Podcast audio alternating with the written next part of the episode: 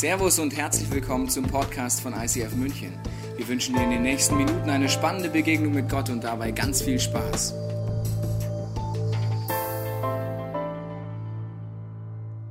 Herzlich willkommen heute an diesem Vormittag im ICF München, ICF Altstadt, ICF Augsburg, ICF Freising und überall da, wo du auf dem Laptop oder im Fernseher diese Predigt hörst. Es sind sehr, sehr viele Menschen auf diesem Planeten. Und das Spannende ist, dass bei jedem dieser Menschen und vielleicht auch bei dir hier etwas im Herzen ist, nachdem wir uns alle sehen. Und zwar, dass jemand uns sieht. Jemand, der nicht darauf schaut, was wir können, sondern darauf schaut, wer wir sind.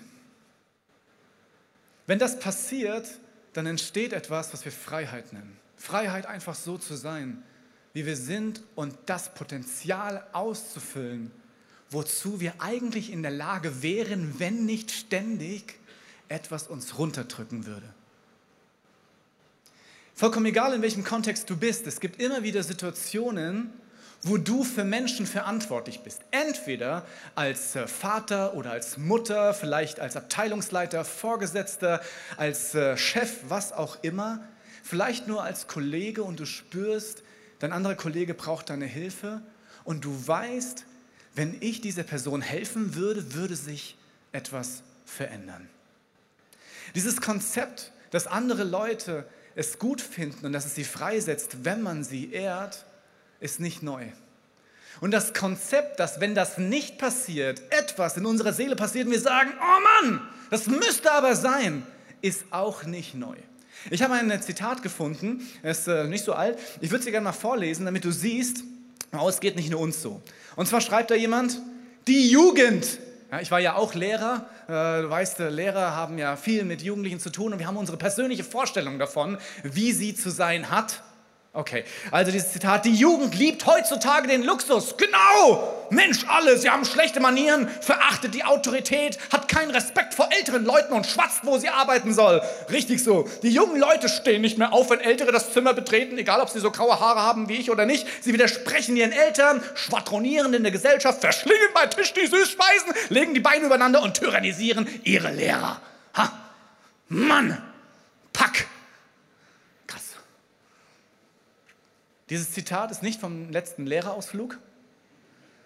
Es kommt äh, von einem Mann namens Sokrates, 400 vor Christi. Das ist lange her. 400 vor Christi waren die Lehrer schon so am Limit. Das ist jetzt keine gute Nachricht. Da kann man sagen, Alter, das wird sich nie ändern, die Hoffnung ist verloren. Wie krass. Wahrscheinlich ist Jesus wiedergekommen und sagt, ist das immer noch so? Das ist ja krass. Nach 400 Jahren oder für ihn noch viel, viel länger seit Anbeginn der Zeit. Was hier passiert ist, dass Sokrates sich aufregt darüber, dass die Ehre, die ihm ja eigentlich als superweiser Lehrer zustehen würde, einfach nicht passiert. Dass die Jugend etwas anderes im Sinn hat und ihn nicht respektiert. Das erinnert mich daran, wie es war, als ich noch Lehrer war. Ich war ja an der damals noch Hauptschule, heute ist es ja die Mittelschule, äh, war ich Lehrer. Und das Spannende ist, wenn du dort im Lehrerzimmer bist, tauscht man sich ja darüber aus, wieso gerade der Tag so ist. Und dann ist es schon so, dass man hört, ey, das ist so krass, die 7b, die hat allein fünf Sargnägel. Das ist übrigens der Fachbegriff für äh, Kinder, die nicht das tun, was du möchtest. Ja, Sargnägel. Das kommt aus dem Lateinischen. Krass, Fünf Sargnägel, hey. Und da gibt es auch immer wieder diesen Spruch, den finde ich auch immer sehr, sehr gut, dass ein Lehrer sagt, ich habe ein Recht auf Unterricht. habe ein Recht, ich habe studiert, ich möchte Lehrer sein und jetzt vermasseln sie mir das. Das ist krass. Je nachdem, welche Lehrerfahrung du hast als Schüler, vielleicht bist du auch Lehrer hier im Raum, dann merkst du, dass dieser Anspruch, jetzt auch wie bei Sokrates, Lehrer gehören respektiert, Lehrern bekommen per se aufgrund ihrer Rolle Ehre, dass das nicht ganz der Wahrheit entspricht. Weil als ich Schüler war oder auch als ich Lehrer war und den anderen zuhört, denke ich mir manchmal, ja, möglicherweise ähm, haben die Schüler einfach recht. Wenn du da einläufst mit dieser Einstellung, wenn du einläufst mit Ich bin Lehrer und deswegen musst du mich per se respektieren, könnte es sein, dass Schüler denen es nicht ganz so wichtig ist, wie ihre zukünftige Karriere aussieht, dir sehr deutlich spiegeln, dass die Ehre, die du einforderst, du gar nicht verdient hast. Boah. Und wenn du in deine Schulsituation, in deine Schullaufbahn reinschaust, da kennst du tausendprozentig Lehrer, von denen du sagen würdest, ja, die wollten zwar, dass wir sie respektieren, aber wir haben ja auf unterschiedlichste Weise gezeigt, dass das äh, nicht mit ihrer Persönlichkeit konform geht. Ganz abgesehen davon, ob es gut ist, seine Leiter zu ehren, ist es ein spannender Gedanke, dass per se einfach aufgrund des, der Rolle, die du hast, du Ehre bereits verdient hast. Es könnte sein, dass das nicht stimmt. Aus Leitersicht, Vorgesetzten-Sicht oder auch Elternsicht sieht die Welt aber trotzdem manchmal so aus. Es ist ein bisschen so, der Leiter schaut die Leiter runter. Ah, das hat locker drei Stunden gedauert in der Vorbereitung, aber egal. Der Leiter schaut die Leiter runter und sieht nur Scheiße. Wenn ich das mal so sagen darf. Mann, das kann doch nicht sein. Egal was ich sage, es läuft immer gleich. Hey, warum weiß ich immer alles besser? Können die nicht einfach mal das tun, was ich ihnen sage oder einfach mal so sein, wie ich bin? Und er schaut eine Runde und denkt sich, alles voll gekotet. Das Spannende ist aber, wenn die Menschen von unten hochschauen, sehen sie nur Schließmuskel. Oh Mann, hey, wenn der wüsste, wenn die nur wüsste, wie es hier unten geht, dann würde er sowas überhaupt nicht sagen. So ein Schließmuskel. Du merkst, dass dieses Konzept sehr, sehr speziell ist und anwendbar auf nahezu alle Lebensbereiche, von Wohnzimmer bis Mensa. Und es beruft sich auf einen sehr, sehr wichtigen Unterschied und auf ein spannendes Prinzip. Und zwar ist es so, dass wir alle in all unseren Rollen wie solche Namensschilder tragen. Rollen, die du zugewiesen bekommen hast. Und je nachdem, ob du diese Rolle verdient hast oder nicht, machen sie etwas mit dir selbst und mit anderen. Ich habe mir auch mal so ein äh, Namensschild machen lassen, wenn ich das dann kurz haben darf. Ja, mega gut. Bam. So. So, super krass, heftigst, mächtigster Oberchef. Bam. Gut. Es könnte sein, dass du so ein Namensschild in irgendeinem deiner Lebensbereiche trägst. Und dass du sagst, das habe ich mir auch verdient. Leute, ich habe jahrelang, war ich in der Ausbildung, ich habe meinen Meister gemacht, vielleicht hast du studiert, du hast dich hochgearbeitet, irgendwann bekommst du den Supertitel, was auch immer es in deinem Bereich ist, Creative Director, Meister, Supermeister, Oberkapo, was auch immer. Und weil du so viel investiert hast, trägst du dieses Schild wie ein Schutz vor dir und sagst, schau mal hier, wie bei so einem Gast. Und sagst, schau da drauf, das ist meine Vergangenheit. Und jetzt, bitte ehre mich. Jeder weiß, dass das so nicht ganz funktioniert. Egal, ob es Lehrer sind oder Eltern, wenn Menschen einfach nur aufgrund ihrer Rolle geehrt werden wollen, überlegen wir alle uns sehr genau, ob wir vordergründig so tun, als würden wir sie ehren, weil wir uns unsere Zukunft nicht verbauen wollen, aber wenn es dann in die Kaffeeküche geht, geht es dann in die Wahrheit. Und wenn dann noch Leute solche Moves machen wie, ja, ja, ich bin zwar Chef, das dauert jetzt mal kurz, ihr seht, man ist sehr behindert mit solchen riesigen Schildern. Das Leben ist nicht einfach, wenn man das alles aufrechterhalten möchte. Und dann auch noch sagt, okay, ja, ja, ich bin schon ein krasser Typ, aber ich bin noch Senior. Super krass, super krass heftig, mächtigster Oberchef. Selbst dann fängt man sogar an, öffentlich zu lästern. Hast du das nötig? Er braucht es. Der hat auch ein dickes Auto, weißt schon, Kompensation. Das klingt sehr plastisch hier. Aber ich würde behaupten, dass das jeder von uns in irgendeinem Bereich zumindest mal gedacht hat. Die Herausforderung ist, dass Ehre so schlicht nicht funktioniert. Ehre funktioniert aufgrund der Person, die du bist. Vollkommen egal, welchen Titel du hast. Du kennst Menschen, die ehrst du und da wünschst du dir, dass sie deine Chefs, deine Chefinnen sind Jemand, der in dein Leben reinreden darf, weil ihre Persönlichkeit und ihre Erfahrung und ihre Weisheit für dich wertvoll sind. Du vertraust dich ihnen gerne an. dann ist so ein Titel nur eine kleine Beschreibung von dessen, wer sie eigentlich sind. Weil eigentlich, wenn ich das mal hier so weglegen darf, schauen wir mal, das geht nicht. Wir machen es so. Eigentlich ist es so, dass mein Titel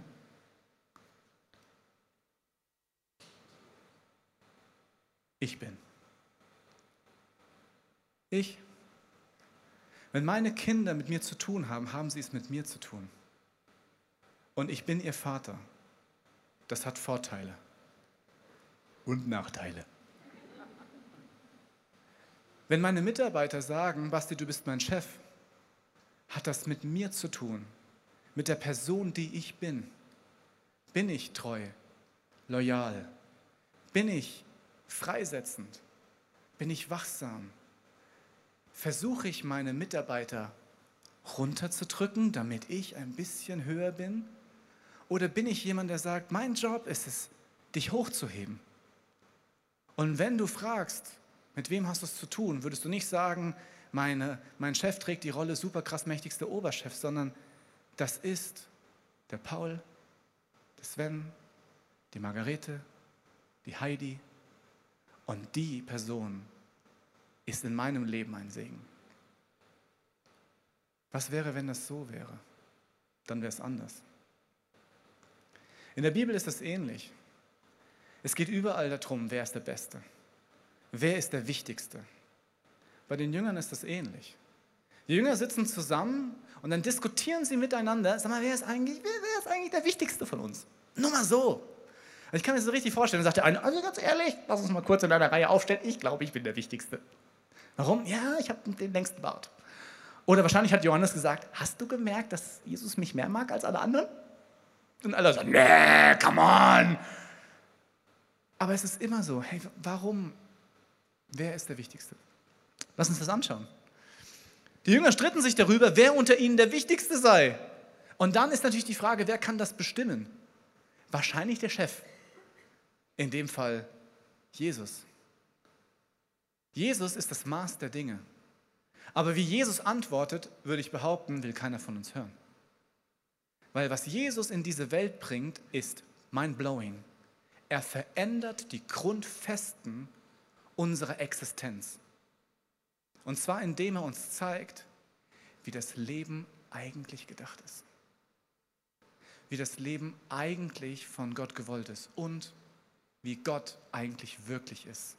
Der Bezugspunkt von uns allen.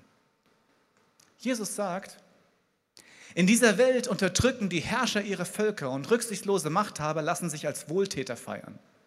Aber so darf es bei euch nicht sein. Der Erste unter euch soll sich allen anderen unterordnen und wer euch führen will, muss allen dienen. Das könnte ich mir stundenlang anschauen.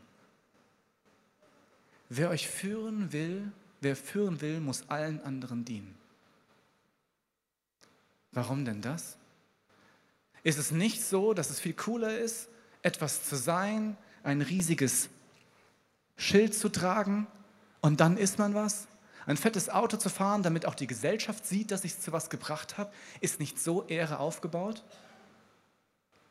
Es gab eine Situation bei mir an der Schule, die war sehr speziell. Und zwar gab es ein ungeschriebenes Gesetz. Wenn Pause ist, gibt es nur einen Kiosk und 1000 Schüler. Logistischer Supergau. Und es gibt nur auch eine begrenzte Anzahl von Käsesemmeln und die Wurstsemmeln kannst du eh vergessen. Wenn also Pause ist, dann bedeutet das, dass du entweder rennst wie ein Gestörter, um unter den ersten 100 zu sein, oder du bist hungrig. Oder natürlich bringst du dir was zu Hause mit, aber das ist bei Schülern noch nicht so ganz rumgesprochen. Okay. So, das heißt, manche Lehrer lassen ihre Schüler fünf Minuten früher raus, dann stehen die da alle schon. Und dann gibt es an unterschiedlichen Schulen folgendes Phänomen. Es gibt eine Regel und die Regel heißt, kommt ein Lehrer, darf er vorbeigehen und sofort bestellen. Ehre wem Ehre gebührt. Das funktioniert also so, die stehen in einer ellenlangen Schlange, vollkommen ausgemergelt, weil sie seit heute früh nichts mehr gegessen haben, wie Raubtiere, und dann kommt ein Lehrer und sagt, alle, alle, ja, ja, ja, ja. Ich hätte gern das letzte Käsebrötchen und schreiben Sie es bitte an. Kennt ihr solche Situationen? Und wenn du dann dazu schaust, siehst du, was passiert. Auf der Realitätsebene, das, was äh, du sehen kannst, passiert, ah, da kommt der Lehrer, ihm gebührt ja Ehre und eigentlich müssten alle Schüler sagen, go for it, Lehrer, Mensch, vielen Dank, magst du vorgehen, so gut, ich hungere tagelang, kein Problem, ich liebe dich, Halleluja. Passiert nicht. Was passiert ist, Ehre wem Ehre gebührt. Als ich da angefangen habe, wusste ich das nicht. Ein Problem. Was ich gemacht habe, ich bin durchschnittlich erzogen worden, ich habe mich hinten angestellt. Fehler. Was nämlich passiert ist, du stellst dich hinten an und dann kommt der erste Lehrer, der diesem Gesetz folgt. Geht also vorbei und sagt, ja, ja, ja, danke, danke, danke. Und sieht dich und sieht, scheiße, du bist Lehrer. Das ist schon wieder das SDH-Wort. Blöd, du bist Lehrer. Und guckt dich an und denkt, nein, du zerstörst das Gefüge. Und du stehst einfach in der Reihe und denkst, im Angesicht von jemandem, der nicht sagt, ich bin Lehrer und deswegen bekomme ich per se Ehre, sondern einfach sagt, aufgrund von Nichtwissen und vielleicht auch Grund von guter Erziehung, wir alle haben 20 Minuten Pause, wir alle haben Hunger, wir alle hätten uns zu Hause etwas machen können, wir alle haben es nicht gemacht und wir alle haben die gleichen Chancen auf, ich kriege ein Käsebrötchen. Das Spannende war, als ich später zurück in die Klasse gekommen bin, kamen drei Schüler auf mich zu und sagen, äh, Herr Wohlrab, äh, ja, äh, ich habe mal eine Frage, äh, warum haben Sie sich eigentlich hinten angestellt? Und dann sage ich, Situation ausnutzend, weil ich glaube, dass wir alle gleich viel Hunger haben und gleich viel Pause haben. Du hättest sehen müssen, was passiert. Die anderen, die das gehört haben, sagen, ui, Lacho, ey, krass. Nee, Voll korrekt, Alter. Weil ich mich einfach angestellt habe. Das war der erste Tag in der Schule, aber das erste Mal, wo Menschen meinen Namen gehört haben. Und dieser Punkt hat mich über die ersten Wochen getragen. Vollkommen egal, wie viele Stunden ich verbockt habe. Hey, krass, der stellt sich hinten an. Einfach, gell? Ehre wem Ehre gebührt. Du bist in Situationen, wo Menschen dir anvertraut sind.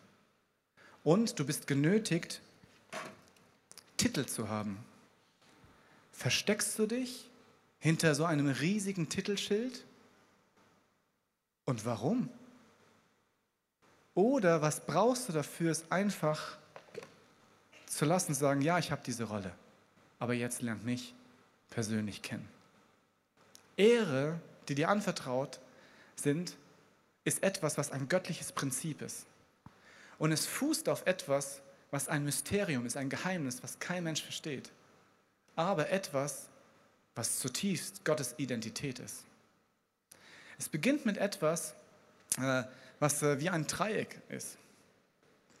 Als Gott die Welt schafft, hat er einen Plan. Und dieser Plan hat einen Doppelpunkt in, den, in der Idee, dass er persönlich sich offenbart, indem er auf die Welt kommt. Und zwar in einer Begrenzung, dass er sagt, ich bin Gott, aber ich bin Mensch. Und an mir siehst du, weil du mich greifen kannst, wer ich bin, weil alles andere würde dir dein Gehirn platzen lassen.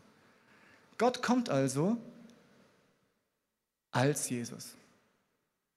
Und was dort passiert ist, als Gott das tut, Jesus wird getauft und in dem Moment hört man eine Stimme von diesem Schöpfergott, der sagt, das ist mein geliebter Sohn.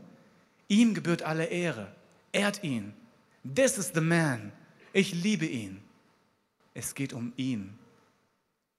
Und Jesus ist der gleiche Charakter, dieser ehrende Charakter. Er sagt, ich werde gehen müssen, aber nach mir wird jemand kommen, der viel besser für euch ist, als ich es bin. Er wird in euch wohnen. Ehrt ihn. Gut, dass ich nicht da bin. He's the person. Und der Heilige Geist, als er gekommen ist, hat gesagt, ich bin nicht zum Selbstzweck da. Alle Gaben, die ich euch schenke, dienen nur dazu, Gott zu ehren. Wie kann das sein, dass Gott drei ist in eins, das ist schwer zu verstehen.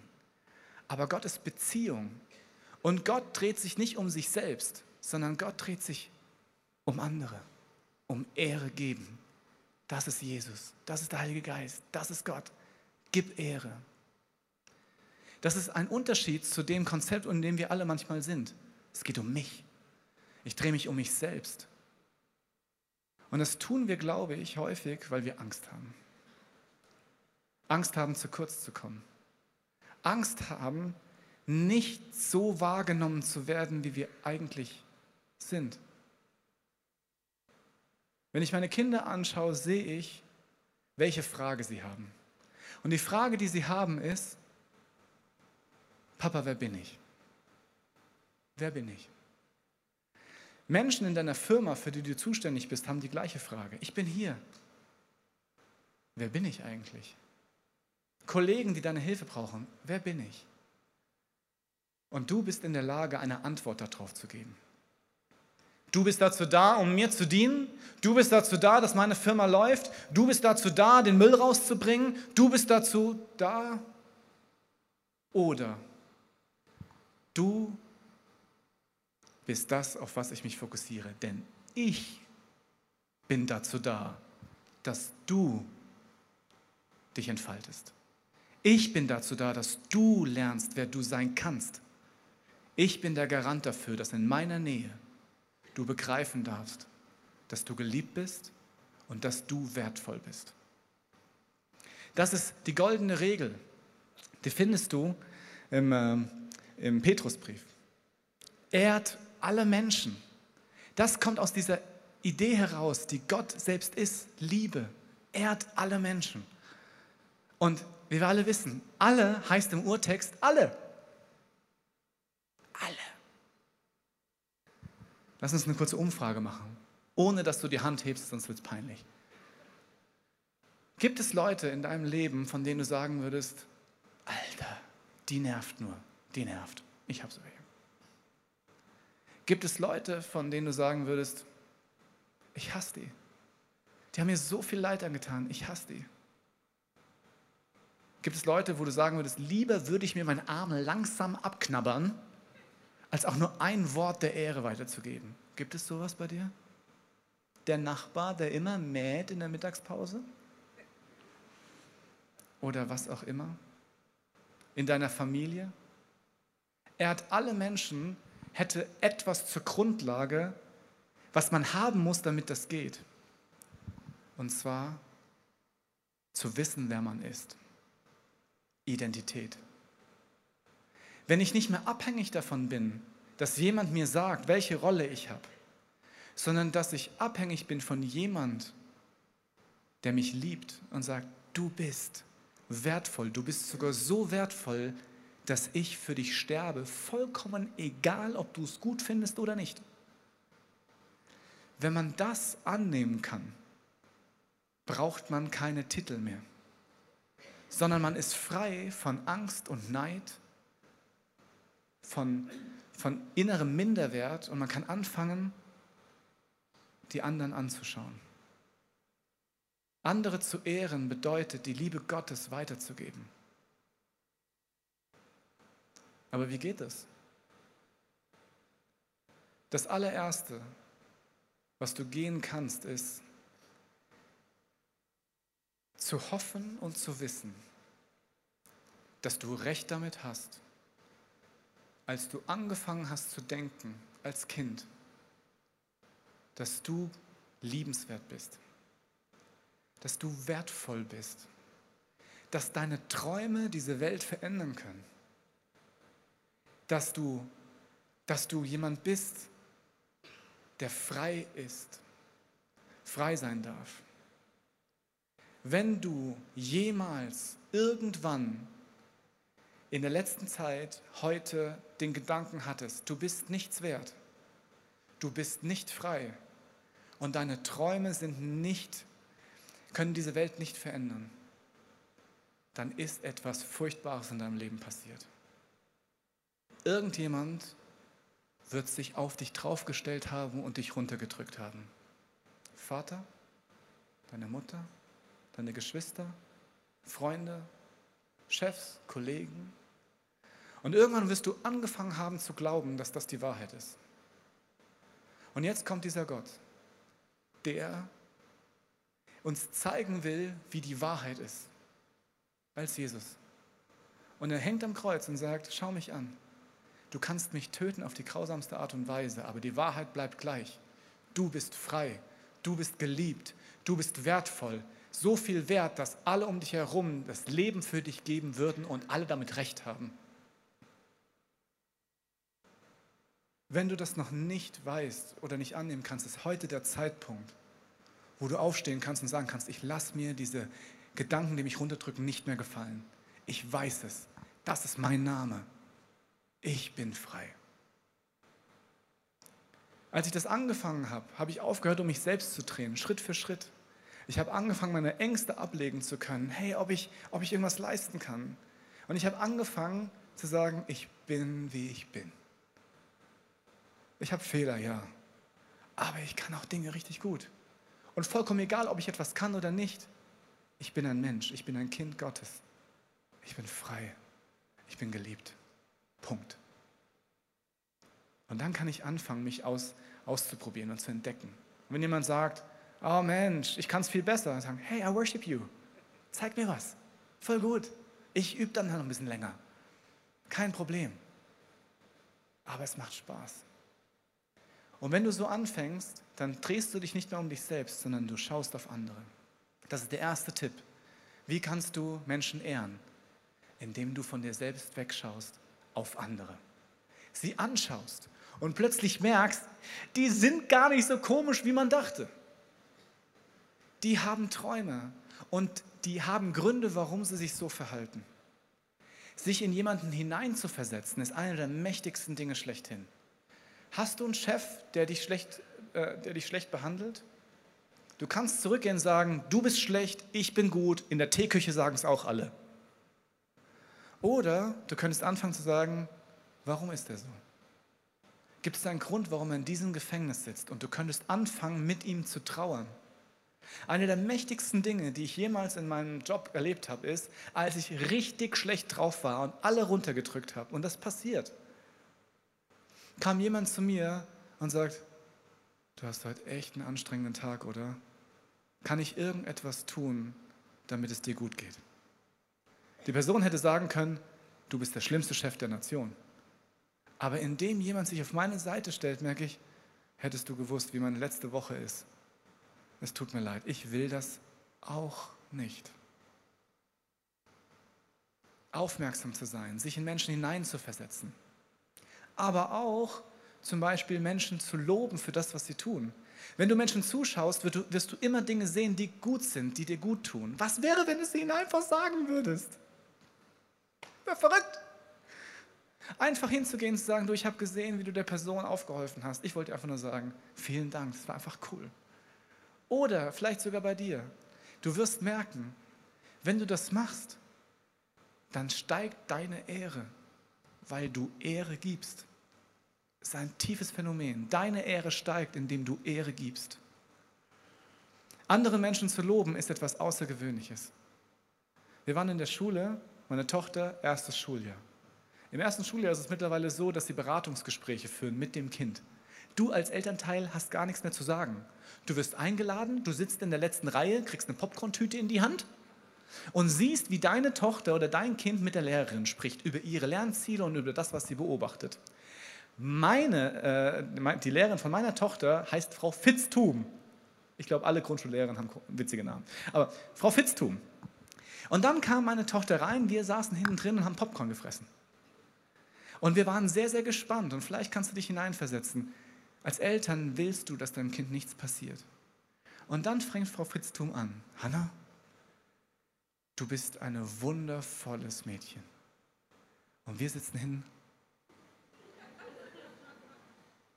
Und dann sagt sie, wenn ich dich beobachte, sehe ich, wie du anderen Kindern hilfst. Und es freut einfach mein Herz.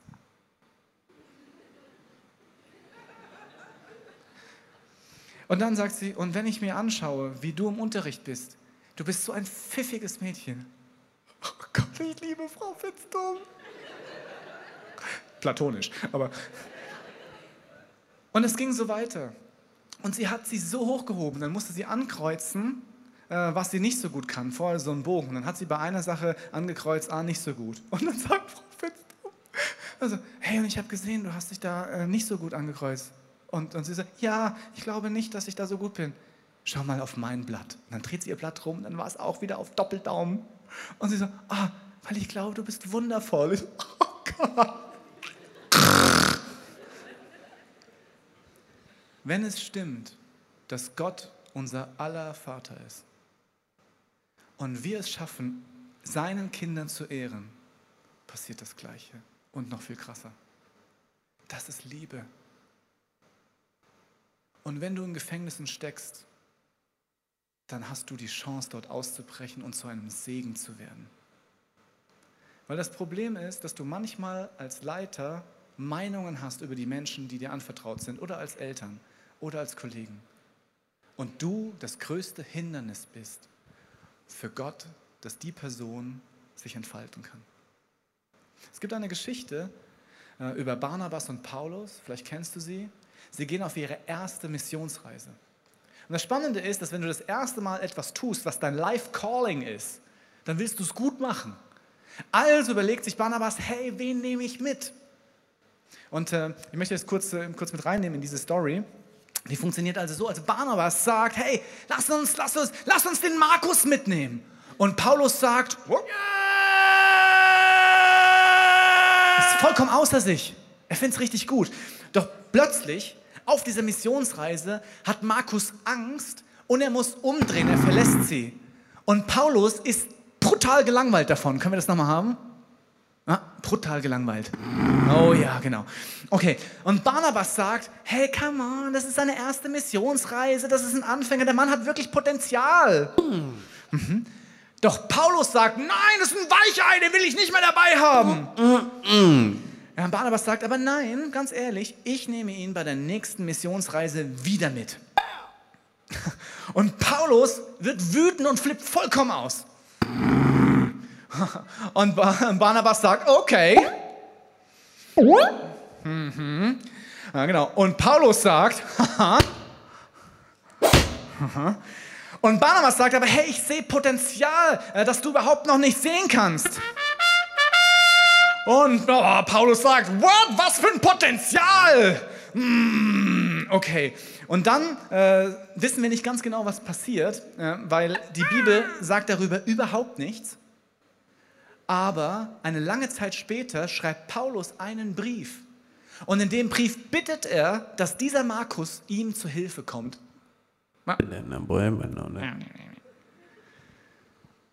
Auf der einen Seite, ey, der Weichheit, der nervt mich. Und auf der anderen Seite, bitte, lass den Markus kommen, er muss mir helfen. Was ist passiert?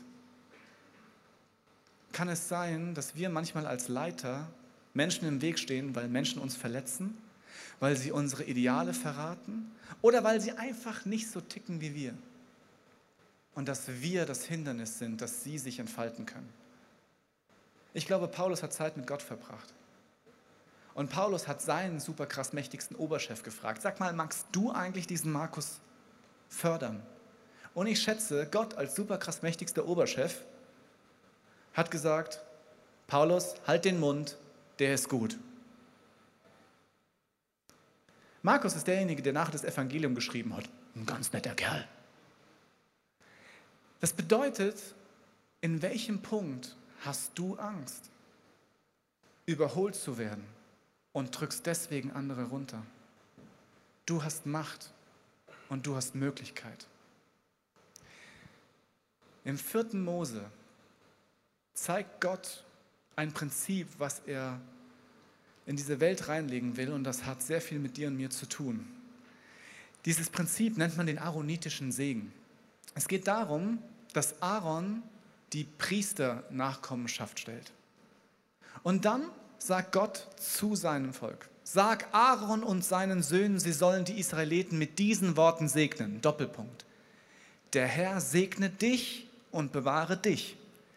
Der Herr wendet sich dir in Liebe zu und zeige dir sein Erbarmen.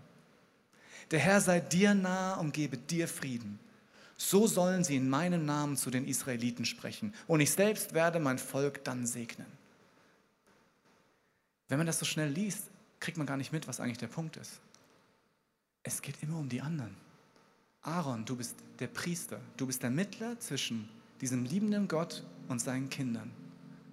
Sag ihnen, wer ich bin. Und zwar mit deinem ganzen Leben. Aaron, wenn sie dich sehen, dann sollen sie an dir sehen, wer ich bin. Sie sollen gesegnet sein. Sie sollen ihr Potenzial ausschöpfen können. Sei du ihr Diener. Heb du sie hoch und wenn sie sagen, wow, hier oben ist die Sonne aber toll, sag du, ja, ja, ich freue mich für dich. Wenn Jesus sagt, wenn ihr leiten wollt, seid ihr die größten Diener. Weil aus Liebe heraus möchte man, dass die Kinder frei sind, dass sie freigesetzt sind. Das Größte, was meine Kinder mir mal sagen könnten, wäre, Papa, ich wusste immer, dass ich geliebt bin. Ich wusste immer, dass ich dir über alles wert bin. Und ich wusste immer, dass du sogar für mich sterben würdest. Und es gibt ganz, ganz seltene Momente bei uns zu Hause, wo ich das sage. Wo ich sage, weißt du eigentlich, wie doll ich dich liebe? Und dann sagen sie, wie doll? Und dann sage ich, ich würde alles geben. Ich würde mein Leben geben dafür, dass du leben kannst. Was dann passiert, ist großartig. Es ist ein Segen, den wir aussprechen. Das ist Gottes Prinzip. Segne du zuerst und dann werde ich selbst mein Volk segnen. Es gibt Menschen, die dir anvertraut sind und du darfst Segen sein. Du darfst abends im Bett liegen und sagen, heute habe ich Menschen freigesetzt. Heute war ich der Grund, damit Gott gewinnen kann. Und wenn du eine Rolle hast, die dich in diese Position bringt, dann kannst du Folgendes tun. Leg dein Namensschild ab. Einfach zu Boden. Und dann knie dich hin. Vor dem oberkrass mächtigsten Chef. Und dann nimm dein Namensschild und heft es dir an. Und dann sag, ich, Sebastian Christoph Wohlrab, bin ein geliebtes Kind Gottes und ich werde ein Segen sein. Weil ich geliebt bin, sollen alle geliebt sein. Und wenn du das machst, wirst du erleben, dass Jesus recht hatte, dass das Reich Gottes bereits unter ihnen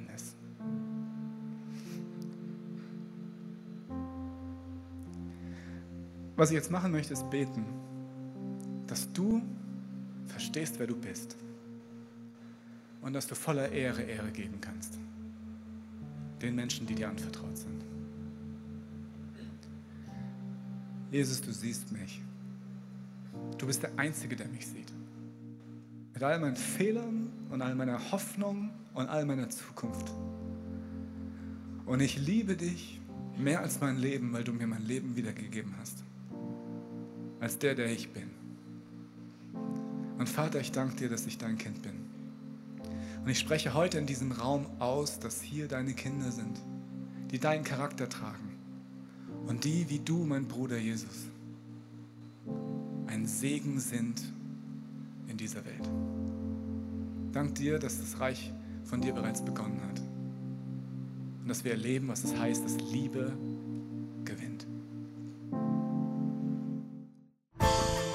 Wir hoffen, dass dir diese Predigt weitergeholfen hat. Wenn du Fragen hast, kannst du gerne an info at icf-moenchen.de mailen und weitere Informationen findest du auf unserer Homepage unter www.icf-moenchen.de.